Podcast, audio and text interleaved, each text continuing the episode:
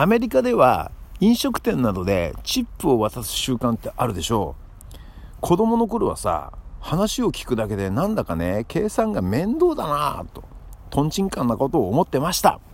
このチップ制度を日本で広めようとしてる人がいるんですね。はいドクター・ロバーツ渡辺和夫のピックアップはリアでいこう。始まるよ。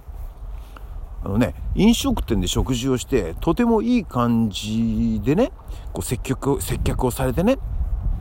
その人に会いたくてリピーターになったことってありませんか？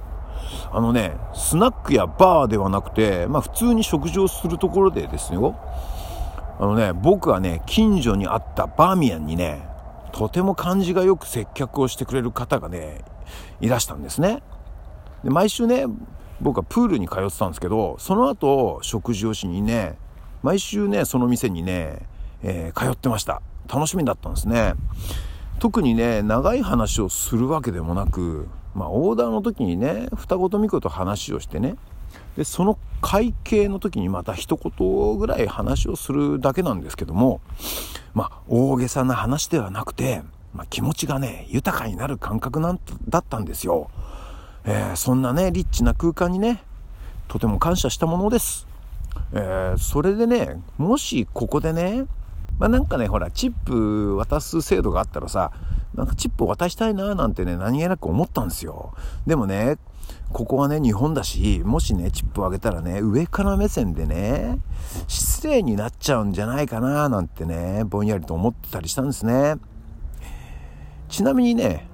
アメリカのチップの話を冒頭でしましたけど、あの、僕、アメリカに行ったことはありません。にもかかわらず語ってますが、まあ、アメリカではさ、まあ、サービスの、まあ、よくできる人にね、チップを受け取ってほしいなと。まあ、お客さんの方がね、思って渡すのかななんてね、そんな時にね、バーミヤンでね、そういう時にね、思ったものですね。まあ、チップというのはね、サービスへの対価ということのようですね。まあ、日本にチップがないのは、もしかしたら戦後何もないところで、ね、助け合ってた、なんか分け合って、こしのいできたからなのかなとも思いますが、まあ、もしかしたらさもっともっともっとね古い時代からねお金に対する感覚日本人の感覚なのではないかとね勝手に想像してるんですけども、まあ、具体的には分かりませんけどね、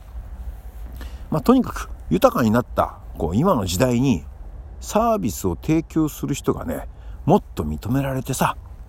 でそれをね対価として受け取る仕組みがあってもいいんじゃないかと。思うんですね。でそしてね気持ちのいい接客をしてくれたその人に対してさ、え、こちらが感謝の気持ちをチップという形で表せたら素敵なことなんじゃないんでしょうか。えー、ここでね今回紹介する件があるんですけども、えー、私もね、え大好きなこう YouTube 講演家の、え鴨頭義人さんという方がいらっしゃるんですが、ええー、鴨頭義人さんがこのチップ制度をね日本に広めようとね、えー、日本チップ普及協会を設立して設立して、クラウドファンディングをね立ち上げたんですね、これが実現して日本に広がればね不快なね、えー、接客をする従業員に会わなくて済むんじゃないかなと、えー、なんてね淡い期待も込めてえー、世の中全体がね、明るくなってくれたら素敵なんじゃないかと思ってます。まあ、接客業ではね、なかなかそういう、えー、不快な思いをする人にはね、合わないんですけど、まあ、タクシーとかさ、たまにあるじゃないですか。こちらが話しかけてもなんか返事をしてくれないようなね、タクシードライバーさん。まあ、ここにもね、チップ制度があったらね、タクシーの運転手さんも明るく、こう、にこやかにえー、僕たちを乗せてくれるんじゃないかと思ってるんですけど。もまあ僕がねこう通ってたバーミヤンはねやはりね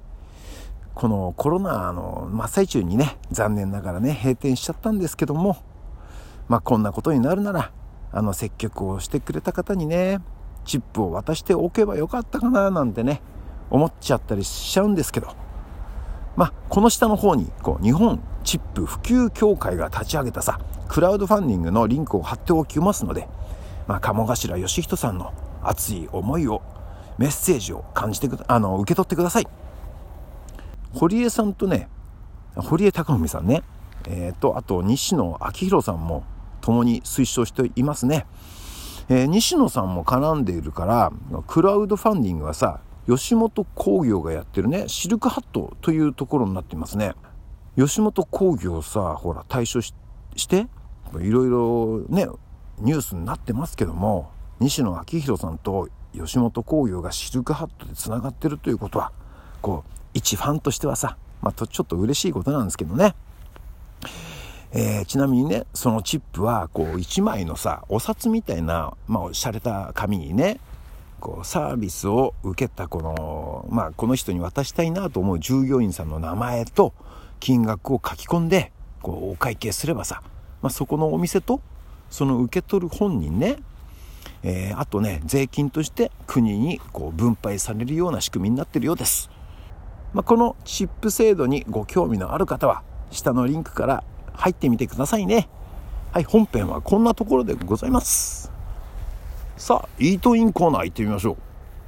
食パンにケチャップとマヨネーズそしてチーズをのせれば一日中元気になれますよ。今朝ね1枚のえー、食パンにねまあ6枚切りね一斤を6枚切りした、えー、食パンに回すのも大切だからさ、えー、その食パンにねケチャップとマヨネーズそしてその上にねこんがり焼き上がる1枚のチーズをのっけてさ、えー、魚を焼くガスレンジで焼くんですよ。でねわざとねそのパンに焦げ目をつけるために、え具材はぎっしりのせないでまあ、食パンの部分がほら少し残すようにしておいてですんで焼くんですけどもそれがねとてもシンプルで美味しいんですね。シンプルというのかな。もう鉄板だね。あのケチャップとマヨネーズ。そしてチーズね。まあそれをね、えー、コーヒーと一緒にいただくんですがとても元気になります。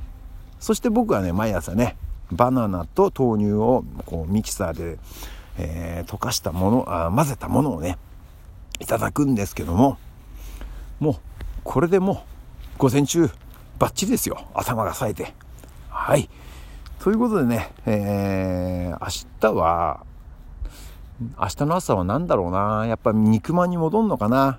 えー、っとね生協で取り寄せてる肉まんが昨日入荷しましたので、えー、肉まんに戻ります明日は。ということで、えー、美味しい食べ物に、えー、感謝感謝感謝の毎日です。ありがとうございます。えー、今回はこんなところです。ドクターロバーツ渡辺和夫でした。またね